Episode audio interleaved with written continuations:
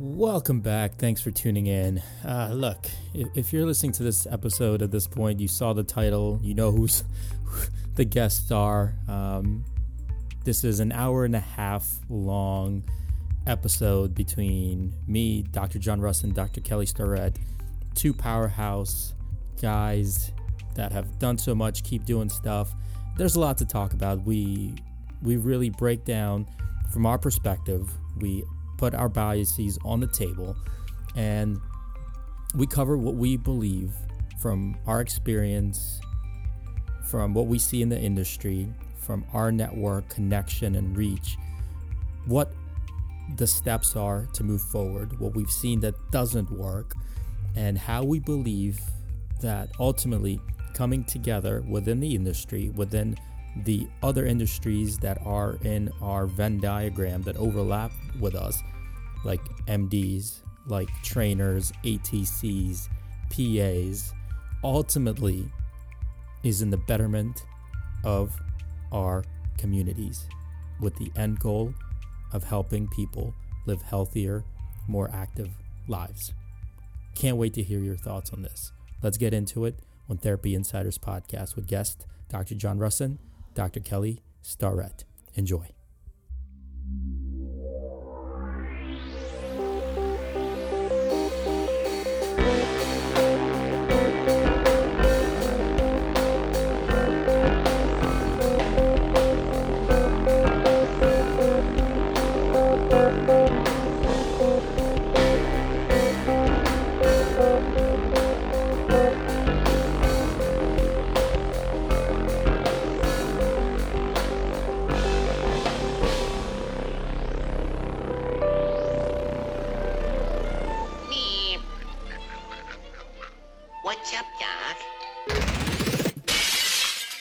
Welcome back to Therapy Insiders Podcast. Dr. Gene Shirokobrod here. All right, no long monologue to start this thing off. No intricate back and forths to, to drag out the meat and potatoes of this thing. We're, we're getting right in here. Got two powerhouse guests, Dr. Kelly Starrett, Dr. John Rusin. I'm Dr. Gene Shirokobrod. Together, put our powers combined, we are the bald blue steel, BBS. Here we go, guys. You ready for this? Yeah, dude, uh, it really excited. You know, uh, will you give us some context of how we ended up on this same conversation, Johnny? Well, I think we've been talking about this for years at this point because you and I both being a little bit of the black sheep of the physical therapy profession, you know, we've had a tough uh, a tough road in front of us in terms of trying to pave our own paths. But I think a lot came to a head a couple of weeks ago when we were we were truly talking about uh, potentially speaking at an APTA uh, sanctioned event and kind of what we were thinking about that in terms of what we would have to offer uh, the traditionalist model of physical therapy, if anything. And then we got on the phone and we had a couple really intriguing conversations, which leads us to obviously this podcast right now with the great Gene Shirokobrod. Yeah, and I, I want to just be clear about this is that um, my intention for all our physical therapy brothers and sisters out there, you know, is I'm proud to be a physical therapist and I don't know if many of the sort of mainstream working physios out there would consider us as a black sheep. I certainly never defined myself that way, which is interesting. But when I interact with a certain cadre of of our leadership or sort of thought leaders, I certainly feel like every effort is made to define us and push us on the outside. And and uh, I think that really, I think that's what's interesting is that we're sort of in this this meta state, this in between state, this quasi state of hey, we have chosen paths of non traditional physical therapy. Right. And I, the the thing I really want to get to today is how do we improve the ball a little bit? I think that this model is going to be an important, you know, piece of it around retaining talent, around around actually reaching people. And I want to talk about some of the blind spots that I think aren't sort of traditional physiotherapy because you know I, I think some of the elephants in the room include the fact that we have high burnout young kids are having a hard time paying off student loans yes. um, physios aren't imagining the work that they're doing is the way that they went, why they went to school in the first place. I think that you know, as as we kind of wrap our heads around the scope of the issue, I don't think we're talking really about some of the elephants in the room. Are we actually improving the ball? Are we are people healthier because they see us? You know, are, are we as a profession actually in the places where people are getting health information, and how do we become part of that conversation? Because podcasts for physios, two physios about physios, that's not it. Yeah, and that that well, I mean, that, that lays the groundwork for a lot of this conversation. So let let's set some stakes into the ground and and ground this oh in, in some let's say facts, right? First of all, let's lay out our biases because we do have them. We're going science here, guys, because people people that are listening to this are going to come at us with that question. Well, you guys are very biased. We are three white males in a very specific area of the industry. Fact. We yes. we see how this should be delivered. We we work in a certain type of model.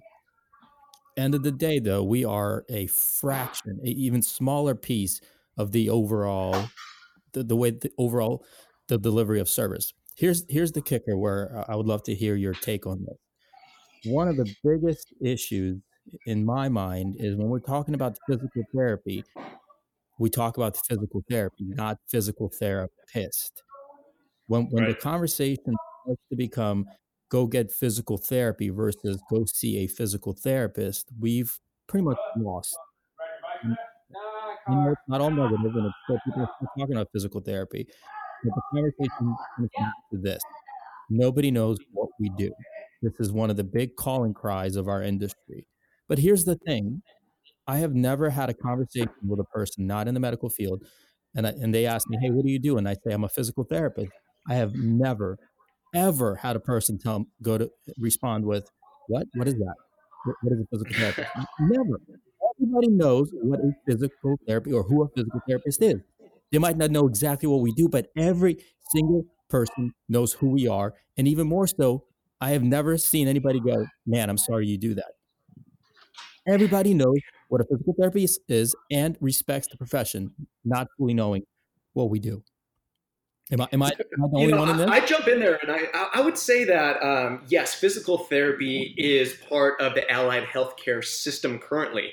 And that is a positive and also a negative right now because truth being told, our medical system, especially here in America, we are failing more than we ever had before in terms of systemic health issues, in terms of orthopedic health. Specific to physical therapists and rehab pros, we're having high incidence of re injury rates of the same exact injuries that people didn't have complete rehabilitation for in the first place. So, we are part of this medical industry right now but like you said, Gene, it's not about being, you know, this stake in the ground in the medical industry, physical therapy as a profession. More of a focus needs to be placed in more of a free market economy about the physical therapist, about the professional that you're working with, above and beyond what their credential line may say. Because the power in pushing this thing forward and actually making a change in our industry right now has to start with the grassroots it has to start with physios and gyms. It has to start with a reintegration model. And we have to start getting the respect of our brothers and sisters in the fitness field, in the medical fields. Every allied healthcare professional plays a role, and we have to start treating it like that because we're only one profession here right now. And as an entire system, as an entire country, we are struggling where we need to make a change.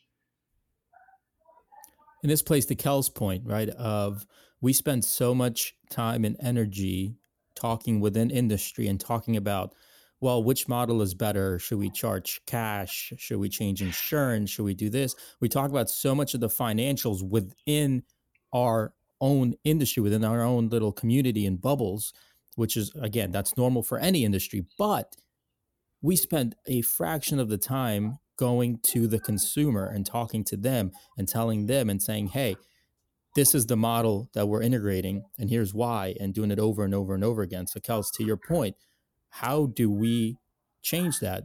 We change it by switching, turning the megaphone from inward to outward and then seeing what happens. The question is, what's the best approach to that?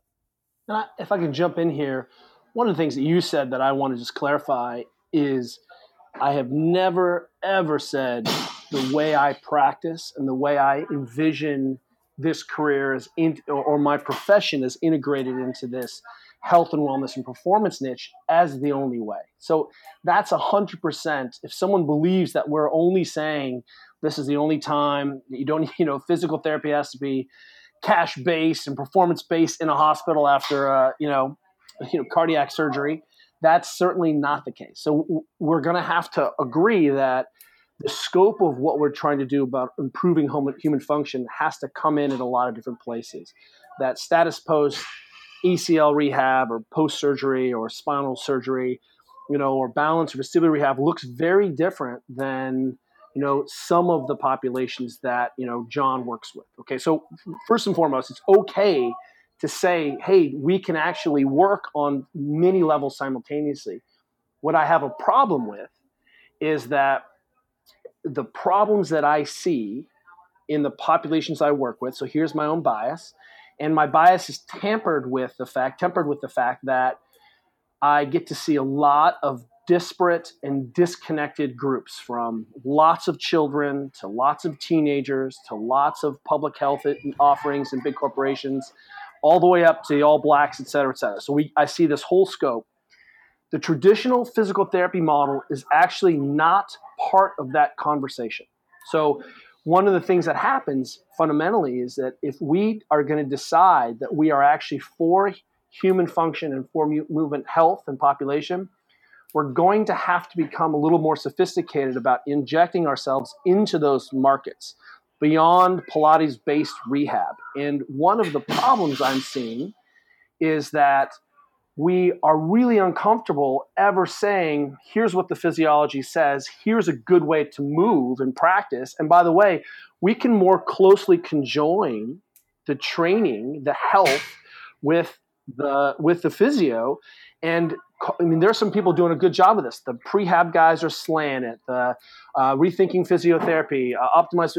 John, I mean, look at T, you know uh, Tim, Tim D, DiFrancesco, and what we're really working on is saying, hey, look, we have this gorgeous diagnostic tool that's called a movement program and I mean a movement practice, which could be Pilates, could be yoga, could be CrossFit, could right. be could be powerlifting, could be kettlebells. But you exactly. have to be expressing what human beings should be able to do, and then you can really closely begin to winnow down and say, yes, that that open shoulder, that bent elbow, that hinged back, that crappy posture, that valgus knee, that all of those things are somehow related to loss of force and function. And also, we notice that when people come to us out of this athletic tradition, we have a common language, and that when we improve those positions, that's part of a restoration of function. So the question that leads to me is one we always need context around this population. And i the way we have currently set up physio and we're battling to become legitimate and and i give such homage to the men and women who made it possible for me to have a doctorate degree and be taken seriously by physicians. But if i you know am just off the street no context pathology that's what medicine makes sense. But it's the same way that people are going to their doctors and saying, hey, my knee hurts. And the doctor says, well, you know, lay down on this table. And, and you say, well, my knee hurts when I run. And the doctor doesn't watch your running. Technique isn't part of that conversation. There's no conversation about warm up, cool down, nutrition, stress, right? It's the wrong use of your physician. And I think one of the things that I keep getting beat over the head with, and I'm, I'll wrap up my diatribe in a second, is this notion that like I don't understand pain science, that we are not biopsychosocial people as working in this health field. Because I'll tell you, you cannot be where I am and not talk to people about their day. You cannot be where I am and not talk to people about their sleep and nutrition and performance and mechanics and stress. You know, you just you can't operate in our language. And I would actually postulate that all of the physios who are working in performance based settings, and I say performance, I'll say exercise based settings or train based settings, were on the biopsychosocial model earlier than anyone else. And that we have always been obsessed, but it's it's part of this conversation around human performance. So we always need context around when the person's seeing us and what's going on. And sometimes it's pathology and sometimes not. But the real question now is where do people get health information? And I would argue that they're getting more health information from the trainer or coach they see three to five to six times a week than they do when they can no longer occupy their role in society via NAGI, World Health Organization. They, they can't occupy their, their role in the family, can't do their job, and perceive themselves as injured because there's such a gigantic gap between ideal and deal and I'm in pain and I have I exercise anyway, my knee hurts, my back hurts, but I'm doing this. And I go see a physical therapist because I can no longer do my job. So where the question is, where do people get their health information? How do we get ourselves in those populations and then get a little bit more comfortable saying, hey, yeah, you can't jump and land like that. And yes, posture matters. Yeah, John, I know you have a lot to share on this. So, well, I mean, Kel- Kelly's starting to po- Kelly's starting to postulate so so Kelly's starting to postulate. So shit's about to get real. Sidestep before you get into it. Let's um we keep saying traditional PT. Let's define traditional PT. And I think one of the big things that Kelly highlighted um, is that there's no hierarchy of better within the physical therapy industry, or at least there shouldn't be, right? A acute care physical therapist is not any better than an ortho physical therapist, is not any better than a sports physical therapist, is not any better than a home health physical therapist, as long as you're helping people, you're following the latest research, and you're implementing that on a relevant level with the context, like Kelly said. There are good and bad physical therapists, but there are not better physical therapist specialties. I think that's a very critical point. But let, let's define traditional PT, John, before you get into uh, answering the question that Kelly brought about of the best way to approach that information? Well, I think for what we need to start with is looking at a lot of the stuff that Kelly's already mentioned. You know, when I think of traditional physical therapy, my mind goes back to like 1994, and people were going in, they were getting insurance paid for, a crazy amount of reimbursement. Physical therapists were making 100, 200, 300,000 dollars a year, everybody was happy. They had unlimited amounts of uh, visits that they could go to. And that model is no longer valid today because we have so many roadblocks in our traditionalist physical therapy model. So when I think of traditionalists, I think of non traditionalists. So non traditionalist would be somebody who does not work in a physical therapy center, somebody who may be taking a cash base instead of a reimbursement, and really working with a population or populations that are not the status quo of any of the disciplines that we go through in a doctorate level education, whether it be orthopedics, whether it be neural, whether it be cardio. You know, there's many, many different settings here, but I think as soon as you step out of those traditional settings, the ones that we literally had to do residency periods in and internships in, that's when I think it becomes a little bit more non traditionalist. But it's a really hard question to answer because there are so many different disciplines, and that's maybe part of the problem and probably pro- probably part of the answer that we need to really get deep down on. Yeah, and I think we could even break it into simpler two two halves really a free market and a right. a closed market right a free market is kind of what we practice in uh, at least at recharge we have zero physician marketing zero referrals everything is direct to consumer based on content based on getting out to the community based on um, creating systems that expand and grow and this this is from nothing.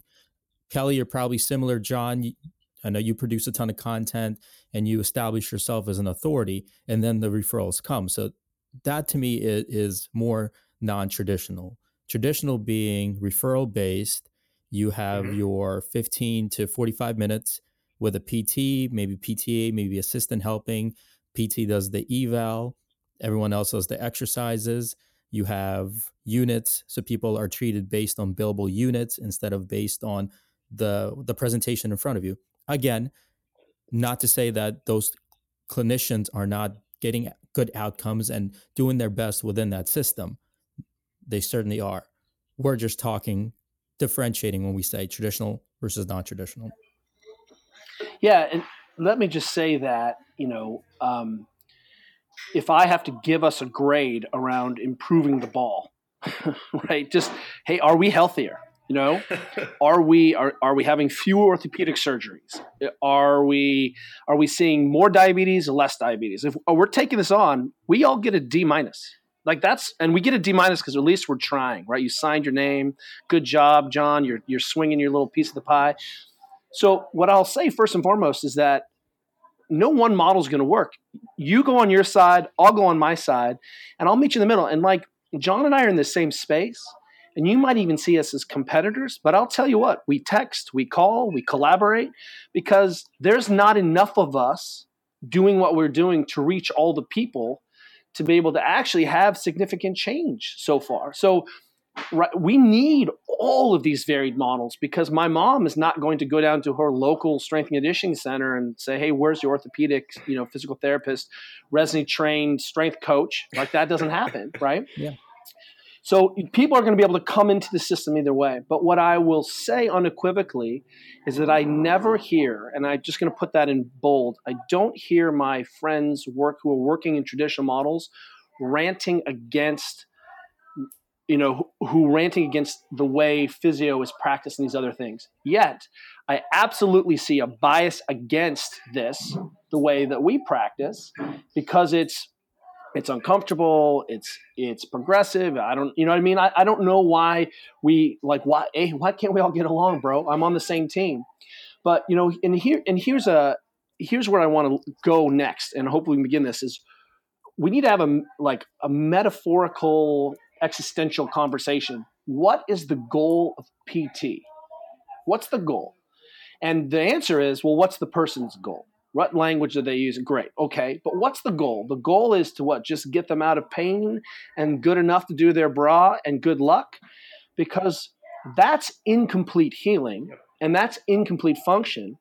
But tied to that assumption of that goal is who gets paid and how we get paid for that. And as long as there is a limit to the number of sessions I need to see to wrap up this problem, or I can only see once every 10 days, or if at Kaiser it takes me three weeks to be evalved and then I have to another two weeks to get followed up for 30 minutes. That intersession change is bigger than intra session change, right?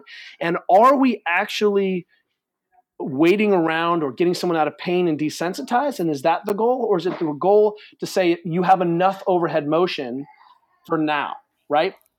and and I, I get how complex this is because the the, the follow on conversation or the next statement is where do what do we do next? How do we what's the next step a person takes? And it turns out, you know, that if you happen to be in Wisconsin, the next step after an acute injury is that you continue to train with John as he restores their movement patterns and takes it out.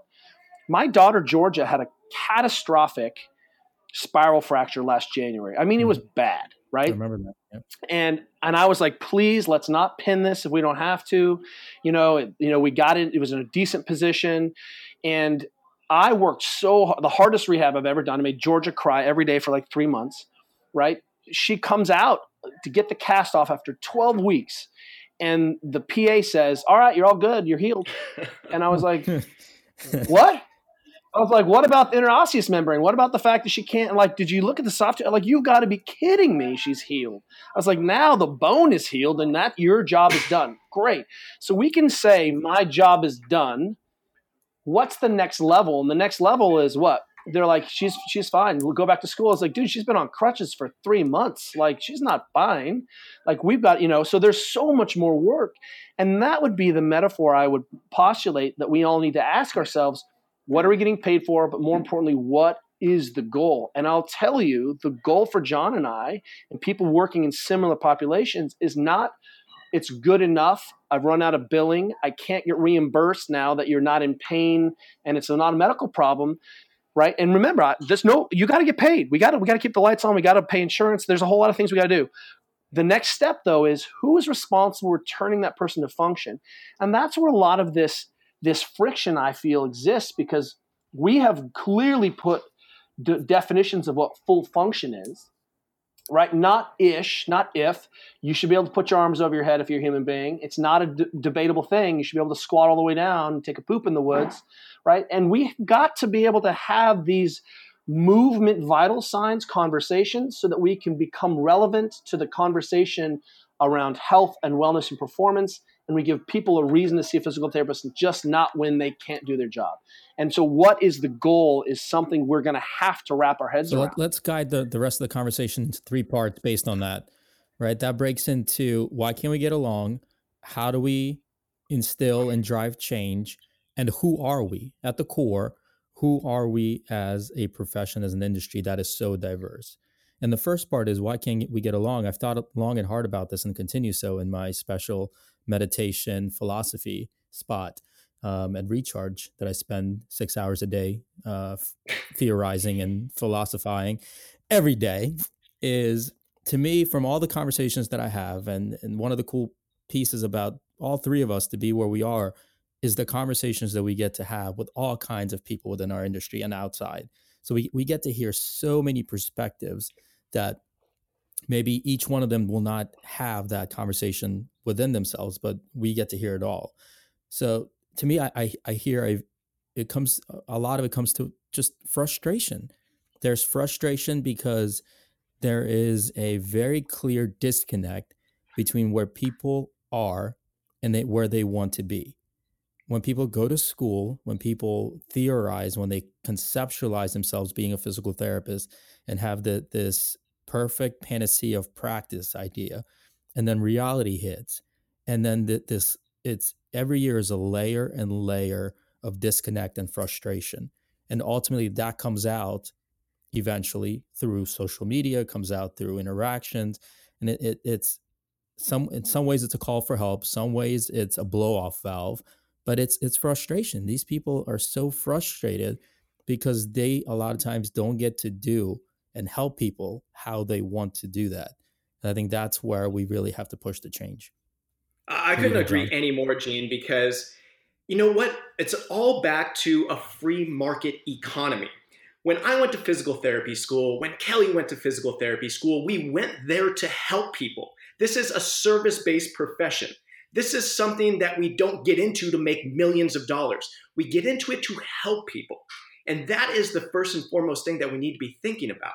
But I think the frustration comes in where doctors of physical therapy can no longer help as much as they want or need to for each and every client walking through the door. And I know I'm going to take a lot of shit for saying this, but I've said it time and time again over the last two years of giving my seminars is that physical therapists right now in America and somewhat in Canada, they're overworked, they're undervalued, they're underpaid, and they're underappreciated to the point where they lose the fire of what makes us a passionate professional. And you know what? I see that fire being rekindled in this new movement that we've been seeing in the last decade or so since people like Kelly have been working in this hybrid performance model where people are actually going in and they're making the hardest decision of their life. They're going in instead of taking a travel PT job for 90 to $100,000 a year after school. You know what? They take a position that is a third of the money it's twice the work. You know, I'm thinking about positions like a, a coach therapist combo at Recharge Gene, those type of professions where they are literally swimming upstream, a salmon swimming as hard as he can upstream just to stay afloat. But you know what? I see people that come and come to my courses that, you know, they put in the time, they put in years of hard work and dedication running a different model that's not necessarily supported from everyone else in our side of the industry, but they get more out of it. And that's something that they are able to not only monetize in a free market with, but they get more out of it in terms of just servicing other human beings. And I think there's actually more longevity to that because the other thing that we have in our profession is burnout because we're seeing more and more people for less and less money. The quality of care goes down and our passion to help goes down. What if we could reverse this? We can. You know, there are people out there running this type of model. And I see a lot of our coaches that come into physical therapy as a secondary career really having an advantageous time running this model, not only from monetizing it, but also just giving somebody a better valued product. And in terms of a free market economy, better value should get more money and you should get a better business because of it. Yeah, burnout burnout's a huge issue. We we do a lot of uh, polling and and we get a lot of data at UpDoc, and burnout is uh, it, it's a scary trend upward. Not not that it's not happening; it's happening a lot, but it's the trend that's scary. It's not. There's no signs of it getting better. There's only signs of it getting worse. And uh, well, and that that really brings us to this place. Where do you inject physical therapy? Where does physical therapy into the start? S? So when when do we begin to say this is an appropriate level of physical therapy? So for example, one of the reasons that we started Mobility WOD now eight years ago is to make our first video. The iPhone didn't even have a video camera yet. There was no YouTube. what are you saying? You're old? We put it on Blogger. Oh man! And um, you know, one of the issues is that I was seeing a lot of what I felt like in my professional training to be unskilled care needs. That I was like, look, there are some really simple range of motion problems and technique problems that you do not need to see a professional for right? You do not you don't need me to guide you through this complex physiology, this complex pathology. You just are stiff, and you move like crap, and those are decisions, right? And your stress case, and you're drinking, and da da da. So one of the things that we need to ask ourselves is where do we inject this this conversation about loci of control and where do we become agents of of continued health and management so that when someone comes to us, it's actually for a legitimate problem. If they're seeing me for a, a physio related problem, but I'll tell you that is if we as physical therapists are going to say, hey, we own movement, which is a radical thing to say in practice because it's not the truth. We don't own movement. We like to own movement, you know. But one of the things that we're going to have to again wrap our heads around is where does the process begin? Because what I'll tell you is that I just two weeks ago was at a big high school with a really big uh, volleyball team, and I'm working with all of their varsity girls. And I said, How many of you girls, you women here on this incredible program and team, are pain free? And none of them raised their hands. And I say, Well, I just watch you guys practice. Like, aren't you guys injured? And they were like, No, we're not injured. We just have pain. And, I, and they're like, That's normal. And I was like, Well, tell me more about that, right? Tell, let me know about this. And uh, this is universally the experience I have. Starting in about middle school, we start asking kids, "Who knows what Sever's disease is?" And like fifty percent of the hands go up. And I'm like, "Who knows what Osgood-Schlatter's is?" And fifty percent of the hands go up. And like all of these kind of common problems around youth sports just gets translated up. And what I'll tell you is that those things are not even addressed or picked up as a problem by the coach, by the parent, by the teacher. And certainly there's not enough physical therapists to see all of those kids. So, where are we going to begin to say, hey, this is us and this is how we improve position? But if we if we don't begin to shift how we think about wellness and population health and movement, then we're always going to be waiting until the thing blows up. And I understand that that will definitely color your view of the world. If people come in with flaming hot low back issues or, you know, that big toe is pissed off, I mean, at some point we're going to have to say, I wonder if we could have prevented this somehow by moving better, by improving your tissue health, by helping you relax, by having you warm up, by teaching you actually how to move. Go to John's site I think it's drjohnrusin.com and look at all of the tutorials about how to move there right? He you have a phd it's the library of alexandria around how to deadlift and how to squat and how to press and how to use landmines. And john is really clear he's agnostic about the, the training tools. They're all in there. So if you're like i don't barbell well then there's plenty of dumbbell lunge stuff in there and Pallof press and all the other things that he's doing. You'll see it all in there. My point is underlying that is the science and the physiology of good mechanics of restoration of of maintenance of training positions and that's how we have to get out of this hole. So if if we're going to just wait around for people to get injured to come see us and then kvetch about the fact that we can't stop this problem we're going to have to leap ahead. And that comes back to that point of saying, where do physical therapists need to work? Well, I've already said we need to work in the hospital, in traditional clinics. There's a traditional clinic right next to me, right? Comma, we also need to have men and women, these physio coach hybrid models who are out there beginning to start the conversation about movement, quality, about all the things we learn from training. And that sometimes does not smell like re, you know, shoulder rehab the way it was taught at PT school.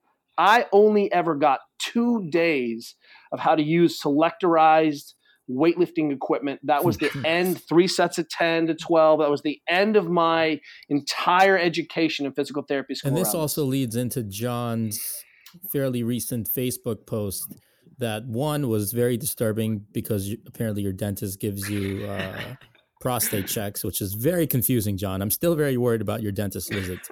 Uh, but two, it, or that's the greatest dentist ever. you look yeah. my life. Cough. Um, it, it, leads. Let, us have a little chat about movement because th- this is something else I spend time uh, philosophizing about in my in my dark room. Um, we, we talk about being movement optimizers or movement experts. And, and the reality is, I think that's a small fraction of it. In most cases, in the majority of cases, and please let me know if you disagree with this, we are movement restorers.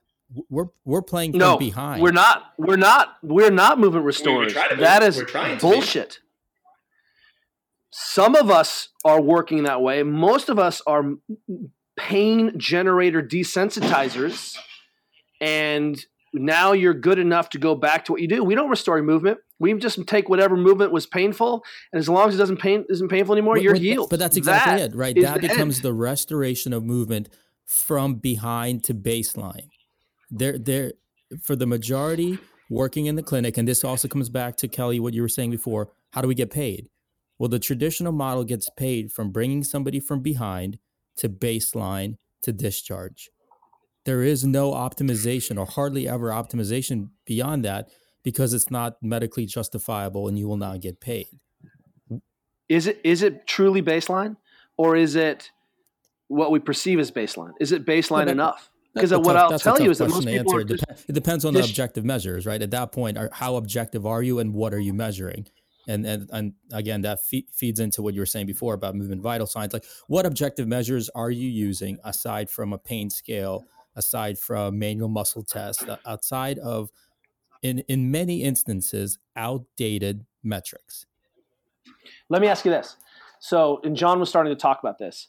Look at ACL rehab in re-injuries. How are we doing? So if we're talking about really bringing up to baseline, it's as bad as it's ever been. That you actually shows that it takes years for you to change your strategies back to baseline. We actually don't have any tests that are sensitive enough. What we can say is, oh yes, you are according to your healing time. I think that graft is strong now at 10 weeks and you can initiate dude you know the, there's a there's this huge gap in between what we're saying is baseline and then by the way just take it easy for a few months and i hope you work this out yourself. That's this is my issue is that we are not going far enough. When people jump in and for physio it's not we need to decide are we going to get paid based on how i mean obviously this is a bigger harder conversation but are we just desensitizing them and getting them back to being able to be independent? Because that's our that's how we're going to reach more people, and that's hugely important. When you have golfer's elbow, when your when your knee hurts, when your back hurts, tell me anything else is on your mind. So, coming with those strategies first, but then a movement quality, understanding how we got there in the first place, if it wasn't injury or pathology, is a difficult conversation and a Gordian knot that a lot of us are struggling to untangle. The origins of these problems, oh, hold on, Jay. The origins of these problems, they start with this. We are in the profession as rehab professionals and doctors of physical therapy of combining two of the most subjective things on earth pain and human movement. You know what? We're having this conversation about trying to quantify what foundational or functional human movements are We've been trying to do that for 25 years. There's been a lot of research happening, there's been a lot of education. We now have doctoring professionals entering the field, not only in chiropractic, but in physical therapy. There's doctors in nursing now. We have more education than ever before, but we don't do the simplest of things because they're so hard to quantify. But that's when it comes into having the art of coaching, the art of having a gut instinct based off of your experiential learning not based off of your dissertation, not based off your three and a half years of graduate work or your doctor's so and so degree, based off of you actually being a student of human movement. And that's something that has to come with contact hours of coaching and working with human beings. That's one of the. Well, the power comes in when you combine all the above, right? If, if you create two dichotomies of experience and you create a dichotomy of of research or where, where are we getting our experience from training or movement right now? We, we don't have any experience what, what, happening through graduate school. We, we truly don't. Nobody's training. We don't have any classwork. We don't have anything that we sit for the boards and prepare for in terms of human movement quality. And that's why we have such a glaring weak link in our skill sets as doctoring professionals in physical therapy. And it's not the problem of the practitioner, it's a systems problem, in my opinion. And some of the best practitioners that work in the niche that Kelly and I do, they do have an eclectic skill set, but not because they're doctors of physical therapy, because they were coaches, because they were personal trainers, because they had some sort of experience other than being in graduate school and leaving with the DPT. And a lot of that, a lot of that art is is science, right? Science of psychology, science of integrating load management, science of understanding the subjectivity of pain and how to deal with it. So what, what you're talking about is in integrating the experience of dealing with humans plus understanding, reading, and integrating the latest science because both of you guys read so many papers and integrate the latest research on a relevant level. So I, I don't want that point to get lost in all this, that we're not talking about get rid of the research and focus on art and experience. It's integrated all. And I think that is what's missing is that we have researchers, we have clinicians, but what we're missing is an army of clinicians working with researchers or integrating that research on a relevant boots on the ground level. I have to go one step further here. One of the things that I was at dinner uh, three weeks ago it, in NSCA uh, Personal Trainers Conference. I had the ability to speak there, which was a very, very humbling moment. But I had dinner the night before this conference with Dr. Brad Schoenfeld and Dr. Bret Contreras. These are the two guys that I look for in terms of high quality strength and conditioning research. And you know what? They dabble a little bit in the pain science as well. Both of these guys had 15 plus years of coaching experience before, honestly, they were able to ask the right, right questions that are going to push our industry forward in terms of the research. So I do think that, you know, the science is so important, but is it important enough to literally have our face in the books only and putting a discounted thought on what it takes to actually see, you know, the 10,000 hour rule of human movement, actually training yourself, actually practicing the things and the concepts that you're learning in classwork and coursework. Uh, my friend Ryan DeBell had this brilliant post a couple weeks ago, and it was a simple meme on uh, Instagram but it said, what would happen to chiropractic school or physical therapy school if we took away one hour a day of classwork and we made everybody go into the gym and practice some sort of movement practice for one additional hour a day? That would have five additional hours of experiential learning with your own body first, as everyone should pro- probably try to do in terms of practicing what you preach model. That alone, right there, would start making headway into making a difference and actually respecting what it is to build resiliency, to build quality movement patterns, and more of an integrative model, no matter it, what setting you end up learning in. Because I think that we need to be reactivating some sort of physical practice, no matter if you're seeing somebody in the hospital, if you're seeing somebody in a pediatric setting, if uh, you're cardiopulmonary PT, or if you're an orthopedic PT that's the reason that Kelly's sitting around writing book after book after book to the mainstream because that is the entry point that we need to see. And that doesn't mean that physical therapists Correction. can't be part of this entry point. Correction, John. Kel- Kelly's not sitting. He's standing and writing books. He's standing and writing books. Right. I'm looking at Deskbound right now. I'm like sitting here slouched over. God, I don't learn. I'm squ- I'm currently squatting in a stool, like a bench stool, on a standing desk. So I'm near there. I'm, i thought I'm you were doing. I thought you were bu- busting out reps. I kept hearing the uh, barbells falling, which puts a smile on my face. I thought you were just getting sets in in between speaking. Well, you know, here, here's here's something. Is that one is that um, I always, you know, I get a talking to by uh, a group of physios all the time you know that you know i'm not i'm not hardcore physio enough for them or you know what i what i always forget or want to remind people i don't want them to forget is that people are smart enough to know what works and doesn't work so first of all you know, if John's stuff wasn't working, he, you can fool some of the people sometime, but you can't fool all the people all the time. So there, there is this thing, and I understand that like it would be really nice if John just did a whole bunch of research, but he's actually pulling putting out fires and working with athletes. And you know, one of my good friends who's a physio, her name's Sue hmm. Falsone, and Shout Sue out. was also the first. Yeah, the Sue Sue was one of the first. She was the first women head women's athletic trainer in professional baseball, maybe professional sports. But you know, we were talking. She in her last season, she was traveling with a uh, uh, men's basketball team, an NBA team, and she said, Here, "Here's my science tonight. My player didn't use an Ambien to go to sleep. Boom, right?" And what I think is interesting is that we need to make sure that we are wrapping our heads around the sort of the size of this problem. I think what you're talking about is correct, John. Is that I don't think physio should just be moving. You should be certified in yoga. Mm-hmm. You need to speak Pilates. You need to understand basic barbell movements. You need to understand the tenets of Olympic lifting. If you take if I take any of the physios off the street who are giving me shit on the internet and I say, come work with my population, you will not speak the language. You will get your ass kicked. They will fire you. In a second, you won't be able to help them because what you're doing is in that model of getting someone desensitized and returned to their life, which is a really important goal. And I can see why people who aren't working in the in the populations or in the the communities that where we find ourselves don't understand why the being so literate in these movement competencies is so important because that's the language of the, of the patient that's the language of the sport.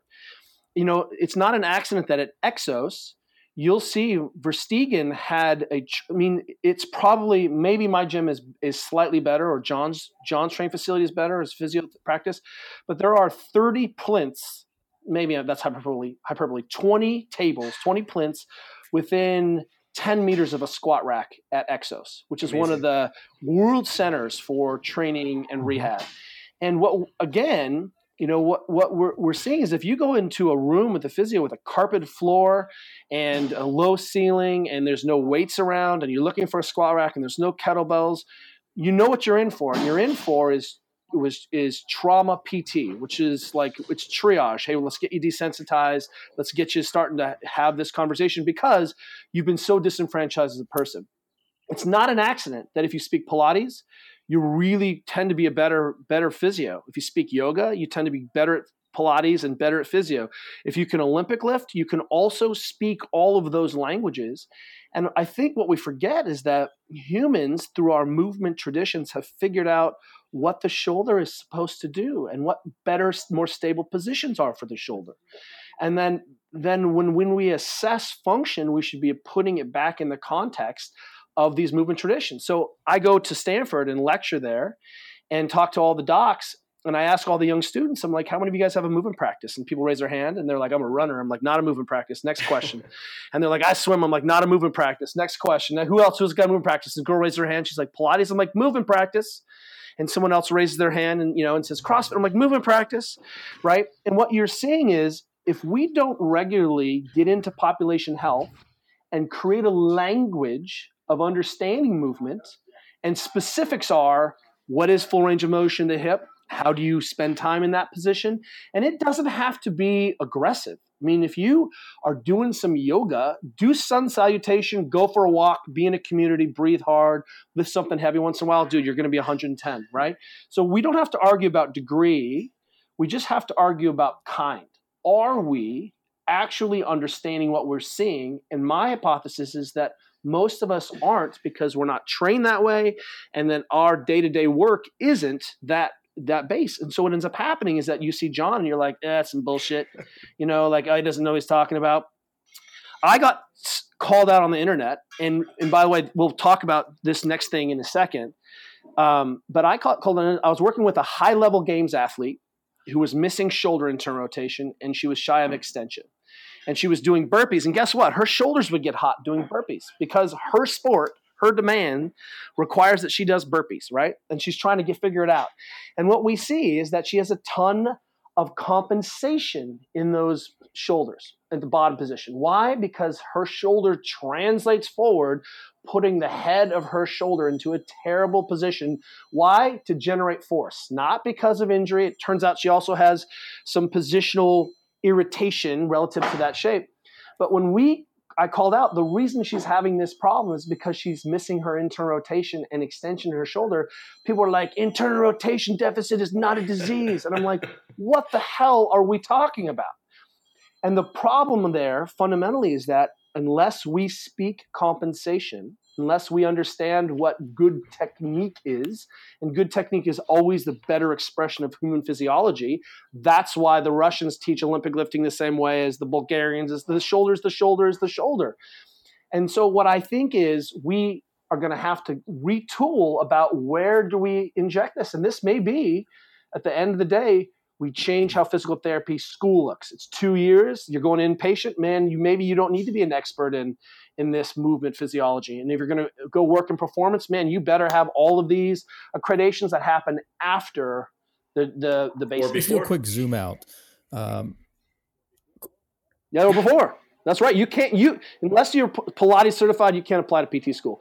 Remember remember the old like PE coach, like like some of these you know these colleges, man, Springfield College you in order to gener- like graduate from Springfield College, you had to do all the sports, all of them.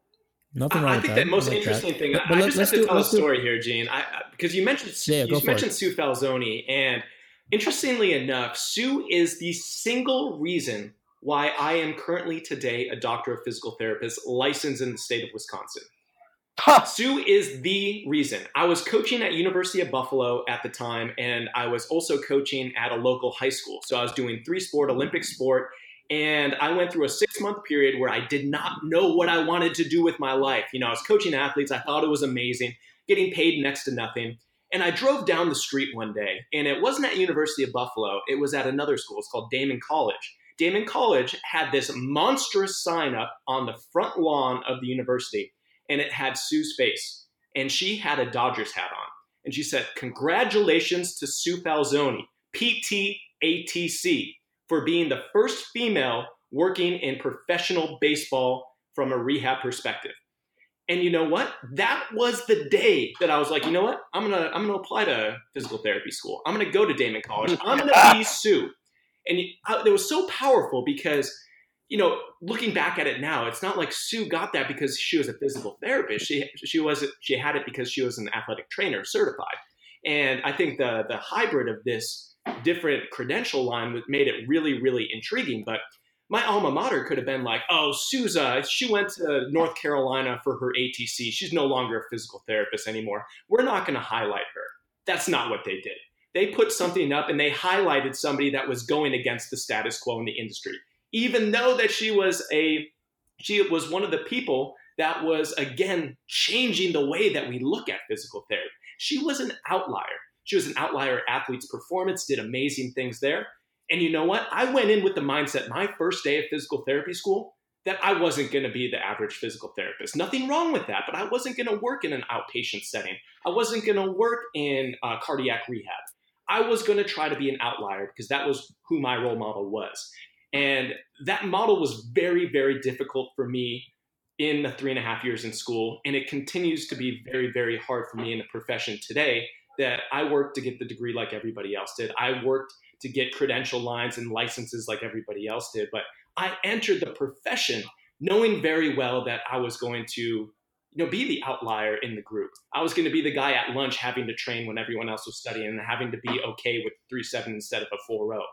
But those are the things uh, you make decisions to go zig when everybody else is zagging. It's not like you have to do this, but sometimes, especially in our little niche in the profession, there's nothing wrong with going against the grain. There's nothing wrong with that because if that allows you to help more people, if that allows you to help people at a higher degree, then that's what you have to do, even though it's fucking hard. That's an awesome story. I bet Sue's gonna love love hearing that. Um, yeah, I, I love that Sue is like so. You know, like two two of the biggest bald guy physios out there are like we're in our role model is Sue Falsone. And she has a I new book it. out, by the way, which is awesome. She sent me a copy that I still have to review. Um, it's a great book.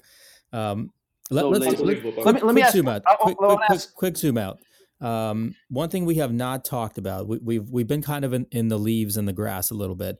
Let's do a, quick zoom out and into the sky and look at the trees. Um, let, let's look at societal need and our stance in that because I think that we play a big big role. If nothing else, of our pure volume and sheer number of exposure we get to people and people to us, which is a very unique thing in the medical profession.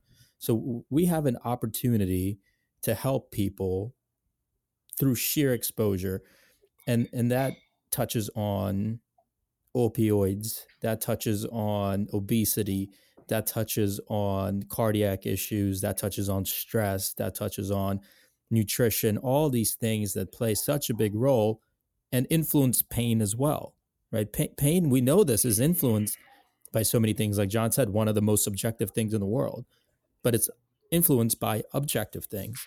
So we can influence these things. And I think from a non traditional standpoint, we have an opportunity to do that with a, a little bit more freedom. Not to say that others can't, but I feel like we we build it into our model at Recharge. It, it, it's it's not it's not on the fringe. It's part of the core. It's it's foundational. What about you guys? How, how do you integrate these other elements that make health and not just look at physio in a traditional role? Kels? Let me uh, let me start by saying if you aren't thinking about these things, then you're not really thinking about the places from which your, your patients and clients are coming, right? We're on our little third session of our little uh, radio project, and we're talking about kids right now and in the ready state. And one of the things that we're, we just interviewed a, a bariatric pediatric surgeon who is a, really an expert at the leading field of trying to unravel what's happening with kids' obesity rates and diabetes rates. And he actually treats a new ca- category of kids called super morbidly obese kids who are 14 and under. And one of the things that we've he talked about is that when I went to school, when we all three of us were in school, in, in middle school, elementary school, the chances of us being diabetic were one in 4,000. And now the research is very clear that the same cohort of children, same socioeconomic status, chances of being diabetic as an adult are one in four. If you're a Hispanic male, then your chances of being diabetic as an adult are two out of three. If you're a, a woman of color, African American woman, chances are two out of three that you're going to be diabetic. So something has changed underneath us. And you know the the example I'd like to give you know comes from our friend Katie Bowman, who talks about in her book "Move Your DNA" about the orca fin. And she says, look, you put an orca in captivity, eventually its fin drip, drapes over because one, you're exposing that fin to new forces at the surface. The, the, the, the whale is spending more time at the surface. Secondarily, you see because you're not getting the mechanotransduction, you're not getting the loading of the tissue, you're experiencing Wolff's law, but instead of bones, it's it's collagen at the base because the orca isn't being an orca. And what's happening to human beings is we're getting that folded fin syndrome. Disc reported disc low back pain is through the roof because we don't load you know and, and this starts very very early i was at a at a school um, talking to a, a, graduating school down south in Southern California, and the, the head pediatric physical therapy instructor there pulled me aside. And She's like, Will you please tell everyone on the planet to get their kids out of strollers by 18 months? And that kids should never be in a baby seat unless they're in a car. She's like, Those two things alone will change the, the future of, of, our, of our nation. And all of a sudden, when you start to aggregate screen time and look at suicide rates and obesity rates and activity and just moving around enough, forget are we is the shoulder a good position or not to do Pilates or Olympic lift? Forget that. What we've seen is a wholesale change of how much people are sleeping, the stress they're under. And what I feel like, and this sounds like hyperbole, but we're seeing the de evolution of the human being. We're unraveling the because of the the human function because we're losing the narrative about the conditions that we evolved in. And i'm not trying to have some paleolithic you know sit in here but the issue is people don't sleep as much. People don't move enough. They people aren't having enough sex or enough community enough right? And then you just start to layer in boy you know poor nutrition you know et cetera et cetera. And you give that enough time to work and you're going to start to see that we're at the tipping point You think that climate change is the issue? No, no, no. We are cruising towards a generation of lost. And uh, physical therapy, we have our finger in the dike, but the whole dam is crumbling around us because we are too afraid to say, hey, move more. That's controversial. Don't sit. When I put Deskbound out, the amount of physios who came and said, sitting's not dangerous, you know, and I was like, no shit, it's not dangerous. What's dangerous is not moving more, and what you're doing is ignoring all of the population science and all the population health. And Kelly, yes, just stop you fear mongering, dude. Just just stop Dude, fear mongering. dude. Ah, so here's the, here's the deal. I agree 100, percent and we have an opportunity to be allies, but it's not. There are not enough physical therapists to be able to take this on. So if you think you're starting to see chronic pain in your practice, if you're starting to see downregulated people who aren't like, you're only beginning to see what's happening. It's the Titanic. You know what we need to stop dancing around uh, on this podcast is that movement is a medium of medicine. Training it will help people. And we don't necessarily, as doctoring professionals in the physical therapy profession, need to be administrating every single session for people.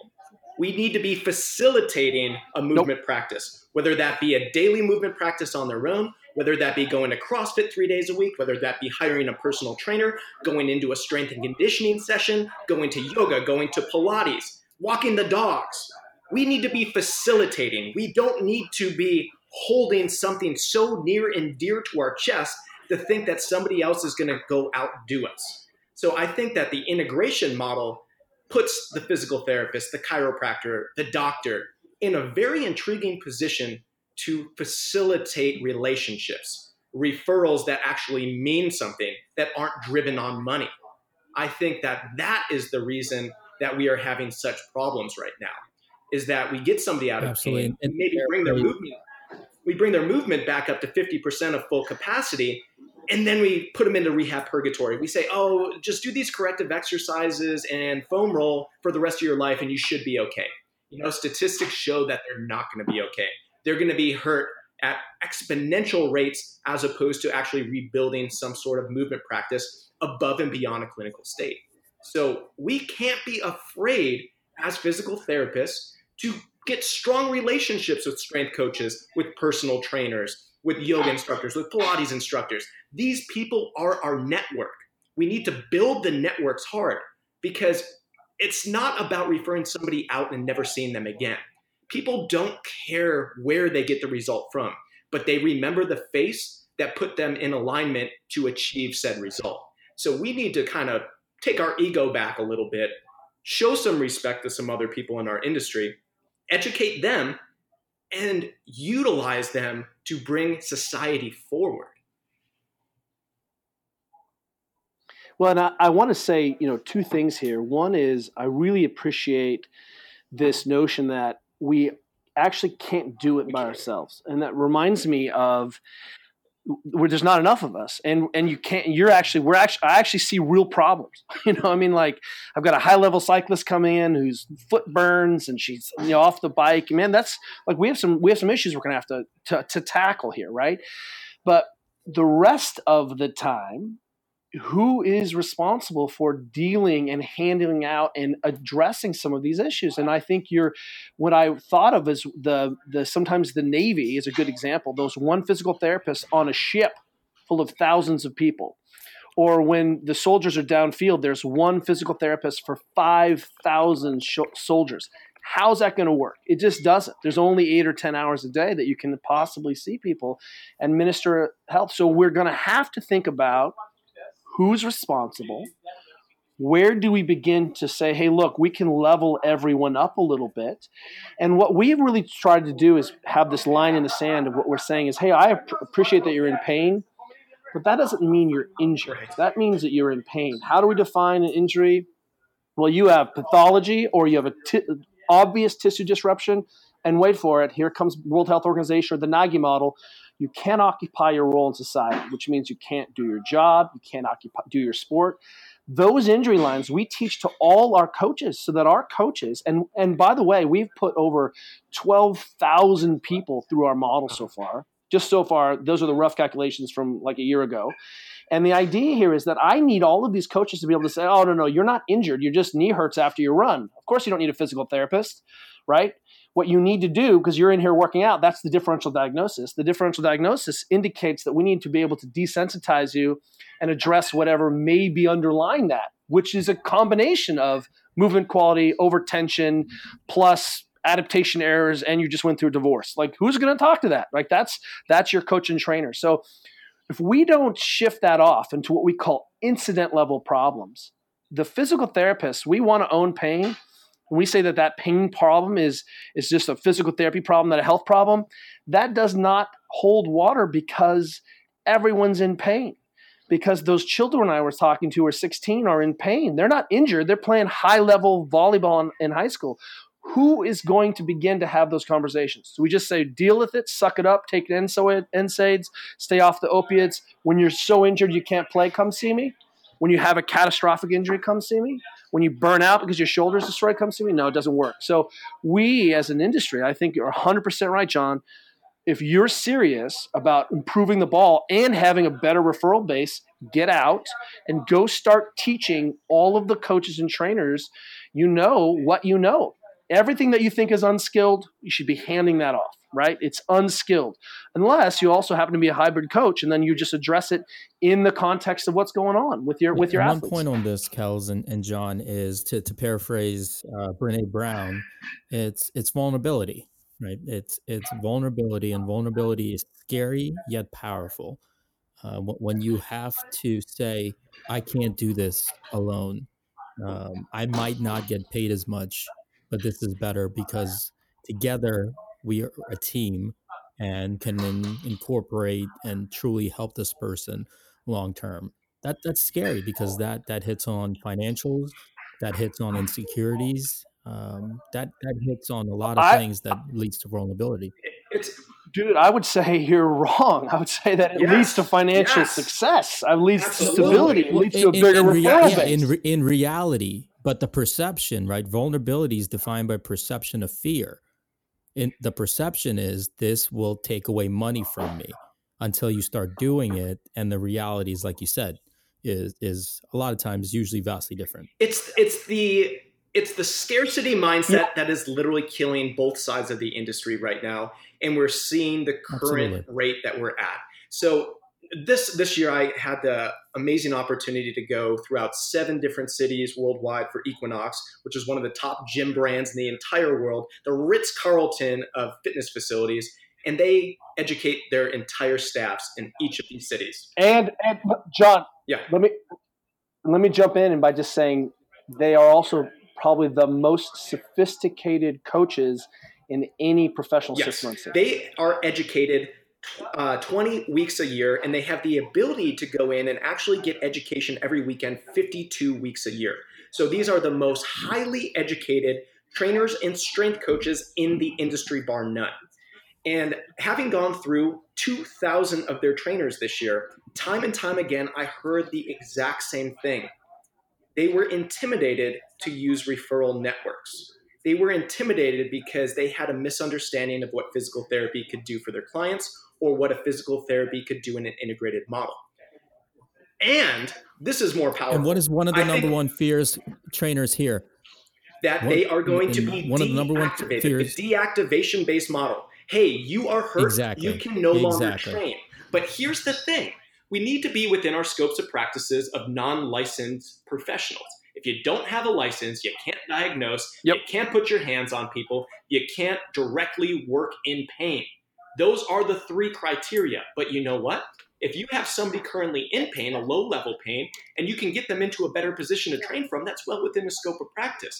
And that becomes a bridge based program where we can integrate two different sides. So I think on the other side of things, physical therapists don't necessarily have a great appreciation for what a professional personal trainer is, what a professional strength coach is, because our industry is driven on shiny objects. They look at Instagram of some idiot personal trainer doing something just so blatantly stupid you can't even believe it.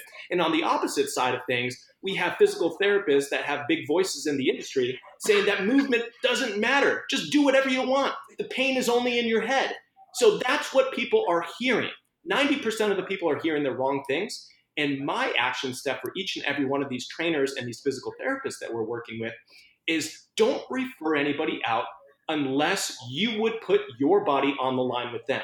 So that means if you're a physical therapist and you're going to refer into a CrossFit gym, you better be going in to that on ramp program. You better be going in and training with the coach that you plan on referring to.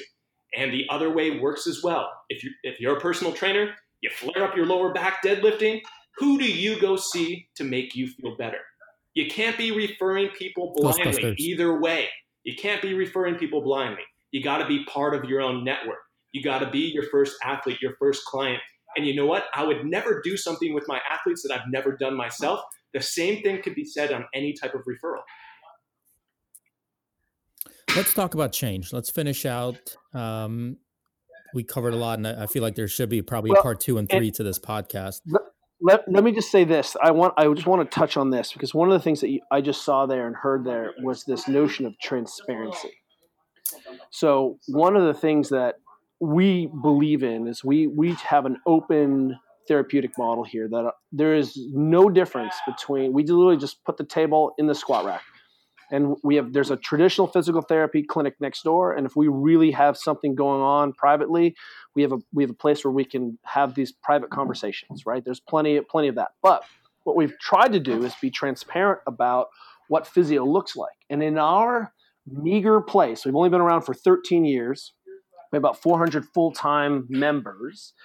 What i'll say is everyone thinks that training and physical therapy are the same yes. thing that it's not a big deal to ask for help when something is giving you the grief or when you have a question or and the physical therapists are also our daily coaches and so they're constantly moving and programming and positioning and re- right? And and scaling and giving people ideas because you know it's it's complicated. And the transparency is a big deal. And one of the things that I feel remiss about, or uh, it's definitely a touchy subject for me, is that there's a lot of people in the guard, we'll call the establishment of PT, who I can't actually see how they treat.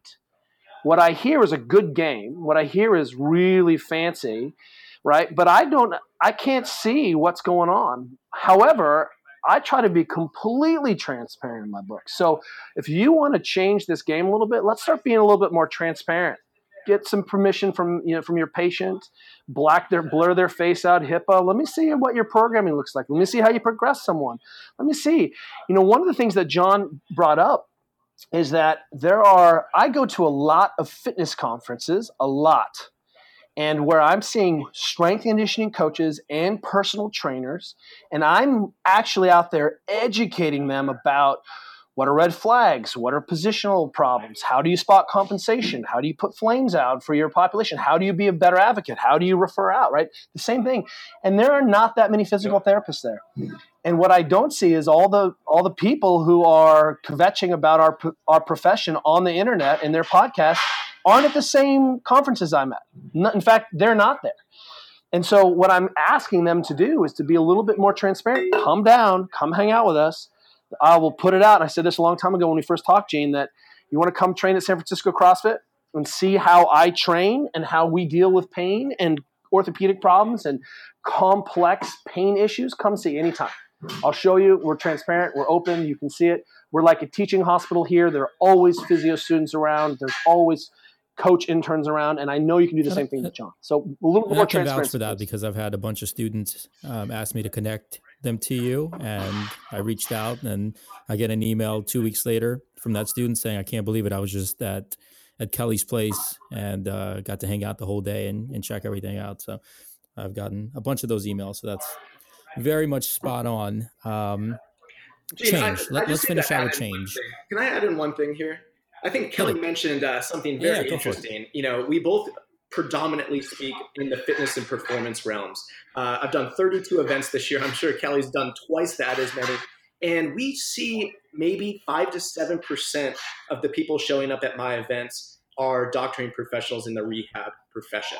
So I'd love to see that being more because I truly think that having an education in something that we may perceive lower value than uh, you know the rehab sciences is one of the best things that a young or an established physical therapist could possibly do.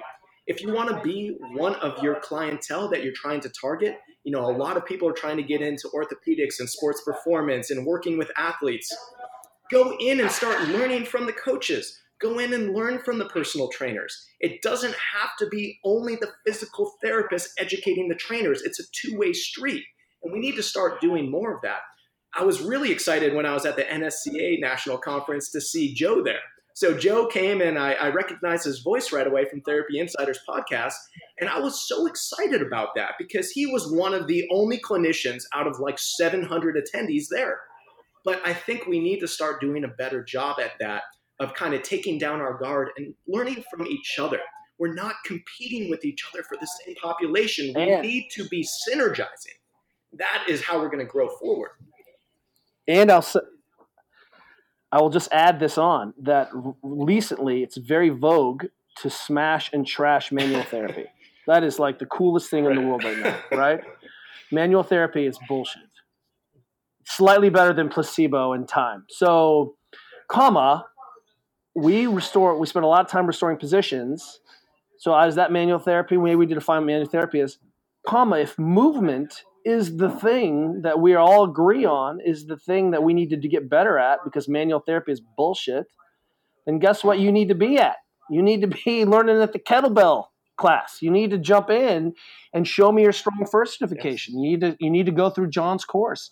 And what I'll say is that if and it really is about moving. It's it comes down to restoration of movement and integration you know we're going to have to put some vital signs down. If you, we want to be serious be vital signs. You know i mean? If you, you what do you mean you can't downward dog? What do you mean you can't you know your your active straight leg raise is also the movement screen. You know what i mean? Like there's so much there and easy but we just need to wrap our head around and say these are our performance minimums. I think that FMS has done a gorgeous job of that. But John and I are about it's not performance minimums. We're about do you have access to your normal indigenous range of motion? Are you at your normal capacity and full normal or not? And in terms of conferences, it goes the other way too, guys. Not just go to the trainers conferences, hit up some physician conferences as well. Hit up some really Absolutely. big industry conferences and and see the language that they use because we should not be bad mouthing physicians just as trainers should not be bad mouthing us. And it's this cyclical issue of distrust an issue that needs to be broken. We need to understand where each of those industries is coming from. And if you're going to conferences theoretically that should be the latest and greatest within that industry.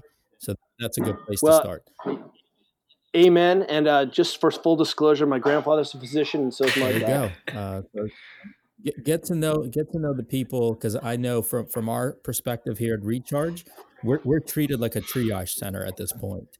We we have people that come to us in terms of emergency situations, not just physical therapy anymore, health issues, and we have physicians that trust us and say, "Hey, if you need to get somebody in." These are physicians that have two to three month wait times we get a call, we get the person in the same week. That that's how to me that's how it should work because at the end of the day, it's about the betterment of the people, the community, overall health of our society and we have the ability to drive that change. And speaking of change, change is hard as shit, right? I mean, people do not like to change. Um, and, and you, what I've learned in my experience in business as a clinician is that you have to systemize change. You there nothing can be arbitrary about change. Nothing can be left to what ifs. You have to systemize it as much as possible. I'd, I'd like to share my three step system with you guys, and I'd love to hear yours and your take on this. Um, and most of this I've stole from books, by the way. This not, nothing is really original that I've created myself. Um, one, shrink the change two light the fire which is motivate and three start positive spirals. That's it. Shrink the change light the fire start a positive spiral by setting objective goals. To me that's the only way to cause change. What do you guys think? Well if, if i was going to say anything if, you know let's use the metaphor for what's going on with the, the country right now right? Deep tribalism division you know, and the bottom line is if you want to heal this, if you want to get out and improve your profession, do so at a local level. Make this about communitarianism. You know, at our house recently, we just we just we have a dance party on Halloween. It's crazy. We have a DJ. We have about two or three thousand people on our front street. We have a disco ball over the street. People are drinking beer, bringing their kids, hanging out. Man, you want to heal the world let's have more of those disco dance parties on Halloween, right? And get to know your neighbors. And that means working in your local area to change what's going on. So if you want to, if you're unhappy about, you know, the way the current status is, you're not getting paid enough, man, there are so many coaches and gyms around you. You need to go solve that problem internally. Stop looking out locally, nationally. Stop being international. Start lo- working locally. And I feel like the communitarianism is w- literally what I've heard a lot of. You know, John and I go speak at these national events, comma. It's all about empowering coaches and trainers and physios to go back into their communities and become agents of change. I like it. I like Gene, what do you think, John? I'll add this. You know, I think that there is so much online right now. There's so much globally, and there's not enough locally. But more so, if we're going to have online be a key presence in our industry, which it's going to continue to be, I think we need to be okay with not agreeing with everyone about everything. I've been thinking about this for years and years and years. You know, being able to write on uh, T Nation and bodybuilding.com, you know, hundreds of thousands of people read every single article. A lot of people don't agree. Like, I totally understand that. But the way I produce content is to try to help a majority of the people hoping that those people will find value in what we do. But when we think about systemization or we think about modalities, we have to be okay with not agreeing with 100% of something that somebody says. I don't agree with 100% of what you say, Gene. I don't agree with 100% of what's written in Kelly's books. But you know what? I respect you and Kelly as human beings with a mission to help other human beings. I know that you're in it for the right reasons. I know that you're going to work just as hard as I am to push this industry forward. I don't give a shit if somebody's foam rolling, doing a barbell smash, or doing cars. It doesn't matter to me because I like to support great people, people that are going to move the industry forward. So I don't agree with 90% of the stuff I say on any other day. You know, things change, people change, methods change, but what's inside of yourself, how you empower people, how you make a change and get the results that you're after, that's the kind of people that I want to support. And yeah, and results results hundred percent. You know, John and I practice very different. Principles are going to be the same, but you know the tools look differently. So whether you loved kettlebells or yoga or you're a Feldenkrais practitioner, I mean, this girl I dated in college was a Rolfer. I mean, whatever is you, you know you love the fascia, it's um, it's fine. Whatever the model is, though, you got to show me your outcomes, and we can we can have a discussion about methods. That's fine, but the outcome is the outcome. And um, you know, we, literally, if it wasn't so, there would be there would be one way to coach cyclists. There'd be one way to coach tennis players. There'd be one way to teach Olympic lifting. And you can obviously at the end show if you think your model is better, let your model speak for itself. You know, literally, your outcomes will scream their results. And that's all that needs to matter. And it's okay. It's okay to have difference in style. And just because you do something that I don't use doesn't mean it's not valid, especially when the outcomes yeah, are the same. I like it. All right, guys, let's let's end this out. We're hitting the uh, one and a half hour mark, which I think is is a pretty good. Let's call it part one of this podcast because I feel like there's there's still so much to talk about. Um, end of the day, you have to support within the industry. You don't have to agree with everything, but there has to be some level of civility. And even more so, because we put out so much content, and between the three of us, Kelly, you've been doing it for 13 plus years, but consistency, I think, is one of the things that we all share. And I don't agree even with my own content from five years ago right? There's there's a clear evolution but that's that's i'm willing to put that out and show that look this is where i came from this is where i am now. So if, if somebody is pulling content from five years ago saying you were an idiot back then that does nobody any good because this is where i am now. More importantly this is where we need to go and i think that's where we need to light that fire is in that direction Agreed. I, we need to start supporting. Start yeah, supporting. you're gonna you're gonna get passed. yeah, you know, I, I really, I, you know, you'll see that all the masters they never shit talk. They don't. They're just too busy. Their support. They reach out. You know, I mean, you know, the the the handwritten blind emails from Stu McGill. You know, saying when you do something right. You know, it, you know, look, it, it's okay to say, hey, I think we could be wrong here you know, for example, are you are we still icing people's profession? What the hell? Why are we talking about that? Forget pain science. Why are you icing? There's you know I mean there's some there's some low hanging fruit here. Comma. We what we always do is point positive. Hey, I appreciate though your training. This is how we're training. Let me know what you think. Yep. This couldn't have By been the way, Steve McGill, one of the nicest human beings on yeah, the planet. Unbelievable. Uh, this couldn't have been any more clear. Uh, two weekends ago, I was in Toronto, Ontario, and the SWIS Symposium. I mean, this thing is legendary. There were 75 experts that presented at the symposium. And you know what? Everybody was sitting around drinking whiskeys and beer together. You had two polar opposite systems treating the same population, having a great time, smacking each other on the back, laughing, having fun at the bar, having fun in the hallways. Everybody was there supporting one another because the top experts know that basically anything will work if you do it correctly for the right person. And I think we need to start supporting principle, not personal. Exactly. The principles hold true. If we use better systems right. and we look, if you're interested,